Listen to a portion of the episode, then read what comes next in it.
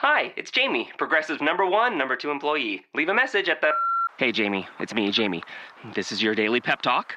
I know it's been rough going ever since people found out about your a cappella group, Mad Harmony, but you will bounce back. I mean, you're the guy always helping people find coverage options with the Name Your Price tool. It should be you giving me the pep talk. Now get out there, hit that high note, and take Mad Harmony all the way to nationals this year. Sorry, it's pitchy. Progressive Casualty Insurance Company and affiliates. Price and coverage match limited by state law. You are Locked On Wizards, your daily Washington Wizards podcast, part of the Locked On Podcast Network. Your team every day. Oh, the difference in the game, they got layups at the layups, and then they got wide open threes. So uh, they had some guys that usually don't make shots, but they made shots because they basically was like workout shots. There was nobody there to contest them. The Miami Heat looked like the Miami Heat team we've seen for a lot of years. Todd Davis when it comes to scoring. The difference is that this one, the one that beat the Washington Wizards 114-111 Saturday night, they don't have LeBron James. They don't have Dwyane Wade. And up until entering this game, they were 28th in the league in scoring playing against a Wizards defense, they looked like a Paul Westhead team for a while, just scoring all over the place. And uh, that was the theme of the post game, Todd. And we're going to discuss discuss it here on the Locked On Wizards podcast. That the Washington Wizards defense is uh, un- indefensible right now. Is that the right way? Am I phrasing that? That their defense, you, you can't you can't defend their defense. Is that the better way to say it? Nothing's being defended, so sure. Sure. Uh, so we're gonna we're gonna get into that, talk about what happened here, and sort of wrap up the week on this edition of the Locked On Wizards podcast. As a reminder, you can find us on iTunes. Uh, follow us on Twitter at Locked On Wizards, at Todd underscore Dybus. I got that one right. And uh, I'm at, at Ben Standig. Uh, let's just jump right in, Todd. Your thoughts on a game in which Miami, like I said, 28th in the league in scoring. They basically had their season average. They were three points shy of their season average after three quarters. They make 13 of 27 three pointers, and uh, the final score was three, but it was similar to the Wizards' win over the Knicks. They were down 17 with six to go, and you know they do as what NBA teams often do, make that late rally to make the score look better. But the reality was this was not a good performance, uh, especially defensively. No, it, it, and it's the it's the same thing again and again, which must be infuriating to Scott Brooks. Uh, they can't stop the ball at the point of attack, which is something that he brought up before the game started. Then we watched them not be able to do that all throughout the game, and then he went over it again once the game concluded, uh, especially against Miami, which is such a heavy drive team. They were they're on ball. One on one defense was putrid, and I don't know what they expect Gortat to do when he has to handle Whiteside inside as well. He's trying to come over and help these guys who keep getting beaten off the dribble and then try to recover the Whiteside. I mean, that's just a, a terrible combination. And then Miami, who's not very good at shooting three pointers, also topped that off this evening by making three pointers. Uh, they had a lot of clean looks. Bradley Beal called this a pickup game, which is pretty much what it appeared for most of the night. And then, uh, interestingly, he was asked if the team was on the same page with help defense, and he said, We're not on the same page defensively at all. Which leads me to perhaps a rhetorical question, but I'm sure you'll have an idea or an answer when I ask this. How does a team that has been basically anchored by John Wall, Bradley Beal, and then Otto Porter's influence has grown the last two years, and Gortat be a formerly top five defensive team, I think in consecutive seasons, turn into what we saw last year and what we've seen so far this year, when kind of your base personnel and your headliners are the same people who are able in some capacity to play defense very well in the past, and now they're terrible at it. Who's to blame for that, and why is that occurring? I think the most interesting part of your answer was thinking that I would have one because uh, if I did, I think um, I would be, uh, I, you know, if I have one, then you would think that they should have one. I, I just looked up the numbers really quick. 2013-14 season, the year they make the playoffs and go, you know, win a win a series. They finish the regular season eighth in scoring defense at 99.4 points a game. The next year, also a playoff year, tied for ninth in the regular season, 97.8 points. Last year, whatever. I, you can maybe point to last year and suggest there was a little too much of that small bally stuff that they tried, and, and that they were getting just destroyed with the three point defense. They went, uh, they finished 21st at 104.6 points, and right now, I'm honestly not sure if the stat is updated to this moment, but it, they're they were giving up, they're sort of below middle of the pack, 105 a, a, a game. Um, you know, I'll go through the last five years defensive rating instead of just the point total. 103, 104.6, 103, then 105.8 last year, and then 108.5 coming into tonight before getting totally smoked by a Miami team who can't seem to score on anybody else.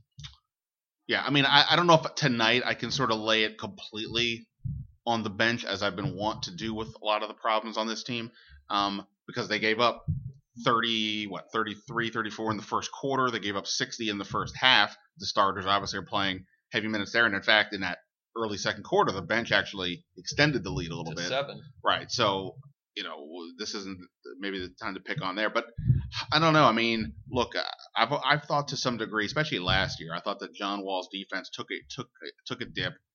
I gave him a little bit of a pass in that he's having to do so much for them on the other end of the court.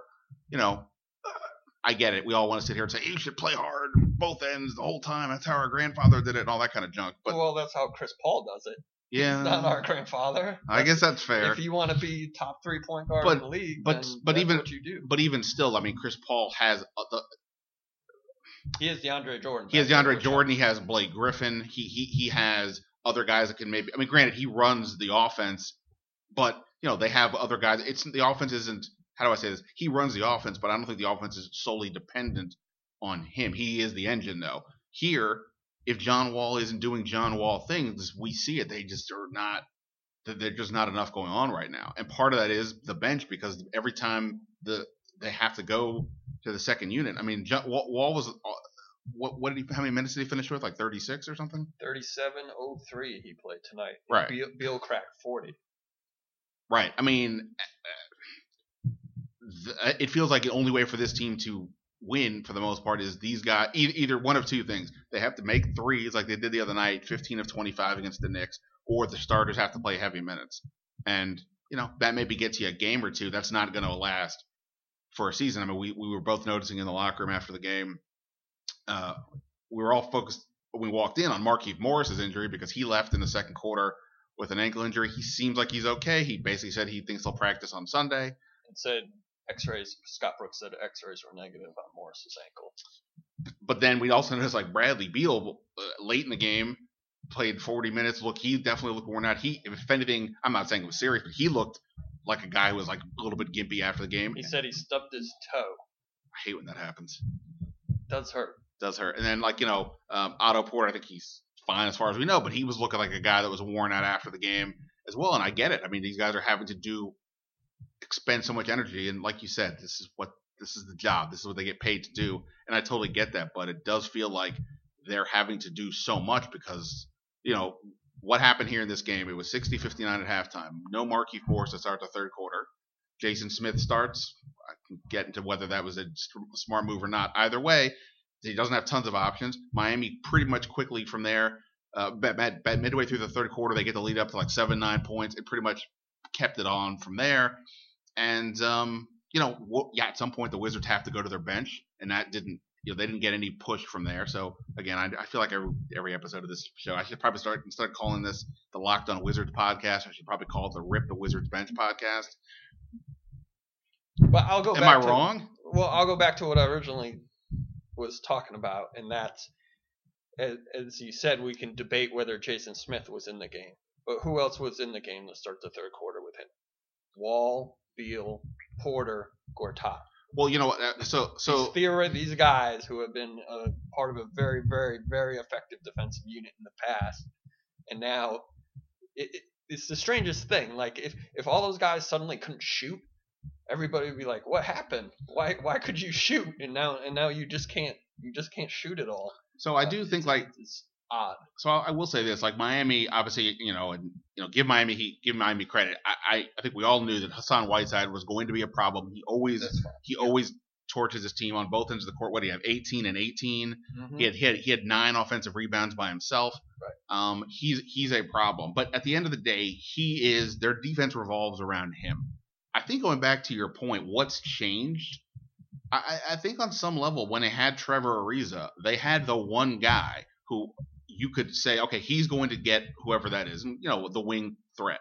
But mm-hmm. regardless of that, it's the wing, the point guard, the center. You have a defensive identity sort of based on that guy. You can revolve around him. You don't need to give him help.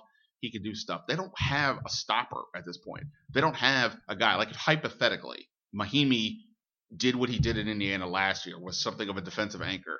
Maybe I doubt it, but maybe you could say, well, okay, now they have this guy they can funnel things into, and he can change it up. Gort- Gortat's a fine player. I don't think anybody's comparing him to. Uh, he's not making all defensive team though, and I think maybe there's that. They just don't have a that one guy even. And again, the bench is a whole other story, but at least of the starters, that one guy who you can say, okay, he's locking down so and so, and we can revolve from there. Yeah, and so, but it's also been they were a very good defensive team after Ariza left, and then have fallen off the cliff last year and this year with guys who are older, should be stronger, should be smarter, should understand more things about this league, and and be increasingly professional about paying attention to scouting reports, being on point, talking to each other. You know, they've been around each other so much. So um, I feel you on the bench, but that is the most baffling question to me is why that core group could be a capable defensive group before and they just are not the last year plus. How many games of misery have we had this year? 12 12 games in Yeah, I mean, this season. and, and there may be some more of an X's and O's scenario, but I guess maybe as I'm thinking about this as we're talking this out, mentioned Ariza, mentioned how starting last year they went to this offensive uh, theme of the pace and space, and that seemed to throw them out of whack. But also last year was the first time where I felt like Nene was getting phased out because it, for Nene is a very good, especially in his peak, a very good defender. Again, maybe we're not saying he's not a rim protector in the classic sense, and no maybe but he's pick and roll out top he's very good because he has good hands he has good feet and he has a good brain right. so those things in good size Right, so and- and so I'm looking- things together Yeah, and so I'm looking back on the roster after Ariza left. So Paul Pierce comes in for a reason. Pierce was a lot of good, a lot of things. He wasn't a, a defensive stopper, but uh, but you still had Nene. So you know, with they were a very good defensive team that year right, right. So I'm saying, so maybe, so now over those last two years, with those four other guys that we've been talking about. Otto obviously didn't have the level of role he has now, but it was still Wall, Beal, Gortat, Paul Pierce, and so you mentioned after here and there. you mentioned after the Knicks game, or that you were impressed, and I agree that with Markieff Morris's defense that game on Yes. Kristaps Porzingis, and Otto was getting into it with Carmelo in a, I mean, getting into it defensively. Um, Morris goes out. Now again, they struggled in the first half. Now we can see this. Maybe if Morris plays in the second half, they get after it. I, I'm not saying I'm not saying that would happen because we didn't see it in the first half. But But that's not where Miami's potent, right? That's not that. They're not potent at that spot. you're saying Dick, you're saying Dick, you're saying Derek waiters. Williams is uh is is not is not an all star. yeah, with his jump sh- early jump shots aside, we're talking about the drivers for Miami: Dragic, Dion Waiters, even Richardson, who inexplicably became a three-point shooter tonight, which shows you how open he was during those because no one else could be guarded off the dribble. So that's kind of what we're talking about. And, and one other strange thing to me is we constantly hear after games, well, we need to play defense. We need to play defense. And we, not to my memory, can I remember a single individual saying, my defense was bad and it needs to be better. It's always this we we thing, which makes me feel like instead of taking accountability, you're kind of hinting at that across the room or in another locker, they didn't do what they needed to do, and you have multiple people doing that. Now, that could be a misinterpretation by me, but I would love to hear someone just flatly say, you know, we actually heard that from Markieff, so I should take that back. We heard that from Markieff the other night that he takes it personal to play good defense, and that's why you know he was ambitious against Porzingis, and he's done, and he, he went after Millsap and concentrated on those things. but we don't hear it from those other guys that I've been mentioning who have been here for a while. I, I will say I was in the Knicks locker room after the last game, so Derrick Rose was asked the question, "How did you guys let the Wizards make all these three pointers?" And he started with, "Yeah, we struggled. We struggled all year getting out to the line." And then he did go with, "And I had issues dealing with X, Y, and Z." So yeah, I, you know, you say that I I, I think that's a uh, that's a that's a valid point. Um, And to dial it back real quick to the maybe this pace and space screwed up defense carryover. Beal did say we still have bad habits we can't seem to get out of. That's all it is. We have to break out. We have to break our habits of getting lazy on defense and our effort just being committed for 48 minutes. So maybe that's a carryover from last year of some of the poor defensive play they were going through then. That is uh, that is possible. Uh, you're listening to the Locked On Wizards podcast. Ben Standig here along with Todd Dybus from the Washington Times. Um, I gotta start remembering at the top of the show to mention other things that have been going on with the podcast. But if you missed it, um, in, in uh, Friday's podcast, I talked at length uh, about Otto Porter, his his improved play this year, and also had had a a, a one-on-one interview with uh, Redskins cornerback Greg Toler, who's a DC native. We got into the sort of why he isn't a Wizards fan angle, and, and Todd's laughing at me because uh, he thinks it's funny that I'm bringing Redskins in already. Um, but hey, you know, we're, we're just showing the breadth of the podcast. We we, we have we, we, we can we can tap into many different people. That that, that you know that's what we And want to show. At this people. rate, we're going to have to, Oh, considering the team is at half a game ahead of the vaunted Philadelphia 76ers for the poorest record in the Eastern Conference at this point. Right. I mean, we should like almost sort of dial it back for all the specifics that we're talking about. They just lost a game, more or less got blown out to a team that has won three games all year. Right. That- to me, this is worse than the 76ers game, to be honest, even without Em- Embiid, because No Beal, Wall was on no minutes, Beal and yeah, Wall was on minutes, and you knew and it is on the road. So you know, even you know, right, and you know at least the 76ers are going to play hard. But this, this, there's no, there's no real. It doesn't feel like there's a extensive schematic discussion to be had here. It's more of at what point can they fix the defense by just doing it better individually and simply we talked the other night about how when you play with effort you know sometimes these simple things can lead to big results.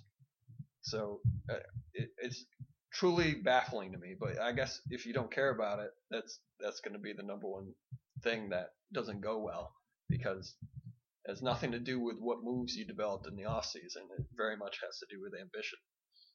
Yeah, and you know, we talked about this stretch, this five game stretch of hey, okay, fine, they had the toughest schedule in the league coming into this week, but then you get Philadelphia, the Knicks, Miami, Phoenix, Orlando. clear route to 500 Right, you, you got a good shot here. They are now one and two in this stretch. Phoenix on Monday, at Orlando the day after Thanksgiving. Um, that and then San Antonio. Right, so, I mean, it- top of my head.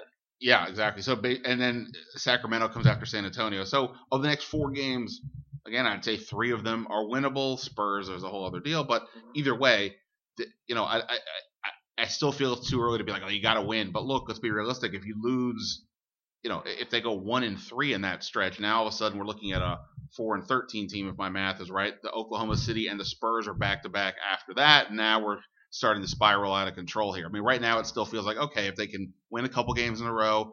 Uh, today, Scott Brooks said that Ian Mahinmi is going to practice Sunday, so that's a positive sign. Maybe it's you know still a week or two before he plays, but either way, you just need to get keep staying in touch till at least he gets back. We've talked about this a hundred times. You put him on the bench with Satoransky, who had a, another interesting game positively tonight. You cobble together another couple things, and maybe you now have an eight to nine man rotation you can feel good about. But you can't if you're five and fifteen by the time he gets back. Now it's a whole other conversation, and it's not one I want to have with you because you know I, you're the positive guy. I don't want to bring you down by constantly talking about losses. Uh, I, w- I would say a, a good chunk of my half full glass evaporated this evening, um, th- because this was not this was not really a close game. It, you know, despite the final score, and the strangest part is that the Wizards, I think they max what did they max out? They had a seven point lead. So at some at some point there was a 24 point swing in the game. So to a, to a team that can't score. and um, it's I'm kind of out of explanations. I don't know what Scott what explanation Scott Brooks has. You know, he he graciously tried to explain post game what the specific issues are, but he reached a point where he was just repeating over and over, "We have to be better defensively. We have to be better defensively." You know, it's like Bart Simpson. They, I think they need to send everyone up to the dry erase board in the locker room, and they can all write 50 times, "We have to be better defensively." By the way, my favorite part of the post game locker room, speaking of the board, was they put on this on their board like as they do what time practice is tomorrow and whatever else other other details. And the date was wrong, and Sheldon McClellan I guess couldn't take it, and he went and fixed the date. I thought that was a uh, nice touch by the rookie. Shows he's attentive. He tapped his forehead and said IQ. um, so there you go. The, the, the Wizards are going to practice Sunday. Phoenix Monday. Uh, Markieff Morris uh, gets gets his old team. Any um, any other thoughts on this game before we uh, I let you get out of here and go have a life? No, not. I mean, not really. I don't. I don't. I feel like I'm Scott Brooks in a way, and I don't know what else to say, which is pretty harrowing. Twelve games into the season. You know, like I said, I'm I'm with you and Scott Brooks on the defense. Absolutely. I asked Scott Brooks, and I to me, I keep coming back to this. They have not won a game yet this year without Wall and Beal together. Morris at halftime, regardless of the defense, it was a one point game. Morris doesn't play the second doesn't half, help, yeah, and immediately Phoenix or uh, Miami pulls away to seven, and it, it, goes from there. And it just feels like there's not that next guy. Again, I probably would have started Satoransky or Oubre or something over Jason Smith, but regardless of that, that's not going to work either because at some point you have to go to the bench, and now They're you're off, right. So to me, it's like, hey, if you don't, they basically, if they don't have those five guys to be available for 48 minutes, not play, but just be available, so so Brooks can mix and match, maybe keep one of them out there at all times. And we noticed it. He changed originally. He a few games back, he was using Markieff as the bridge into the second group. And if you look at the points per 100 possessions when he was playing with four bench guys, they it was horrendous. So Brooks fortunately changed that and used Otto Porter and Beal much more as the bridge with the bench tonight. Um, but like you said, once one of those starting five guys is not available, things become so thin so fast that it's hard to find a solution. I almost want to start thinking about do you take one of the starters and just flat out put them with the second unit? Like, don't start them. Like, try to figure out which of your bench guys you think you can get the most of playing with the starters. So I would say like leave Satoransky on the bench because you need him to sort of help run the thing. And I know it sounds weird to say, well, wait, why would you take Otto Porter hypothetically and put him with the backups?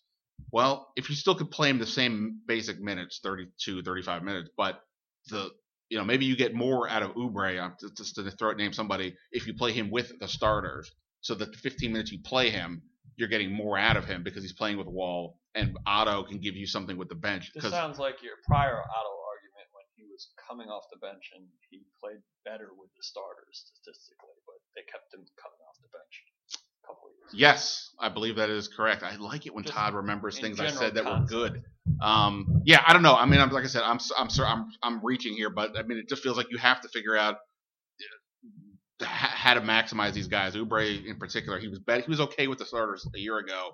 I don't know. Maybe if you put him in with the starters, you just do, he gets you get more out of those minutes than if he's just stuck playing with the backups. These are things you think about at 11:30 at night on a Saturday after watching a team uh, show not much uh, interest in stopping the other team. Correct. I, I mean, I don't. It's it's your bench depth is so lacking that they're going to be searching until either somehow in house it magically changes or basically when we get to January they're able to start looking at things when people who sign contracts in the off season or et cetera, et cetera, that they start to qualify to be to be moved um, if there would be any actual takers uh, for them. So there's still those ideas are still a few months away because of league rules, but Wow. At this point, they they just have to keep grinding through what they have in house, and it, I'm with you, and I'm blaming the bench for a variety of things. But at some point, your anchor people sure. have to be have to take care of what they're doing, and then you worry about you know the back end of things just being competent, which is basically the only goal. The goal for the bench at this point is to maintain, just hold a lead, just be even. But if the starters aren't going to guard anyone, it doesn't matter anyway. All right, but the good news tonight is you got ice cream at halftime, and. I think when that Raspberry sorbet, I went for. Ooh, interesting choice. Uh, so at least when that happens, regardless of everything else, your day is made. You can go into this. It was going to be a busy Sunday for both of us. Um, for other things, make can make that a little bit, a little bit easier for you. Little- Give you a little, Yes. little, little kick. Yeah.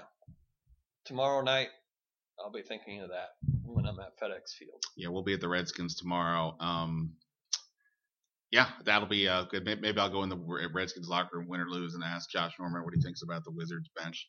Yeah, How much you give me to if I ask that question? It's good for me. Yeah, I'm for it. That's good for the podcast, so I'm for that. If it affects you personally, it doesn't affect me, so Right. that's also good for me. All right. Well, we'll see how daring I feel tomorrow. Uh, thanks to Todd Dybus. Thanks to you guys for listening. And again, follow us on iTunes. Subscribe there. On Twitter at Locked On Wizards. Until next time, see ya.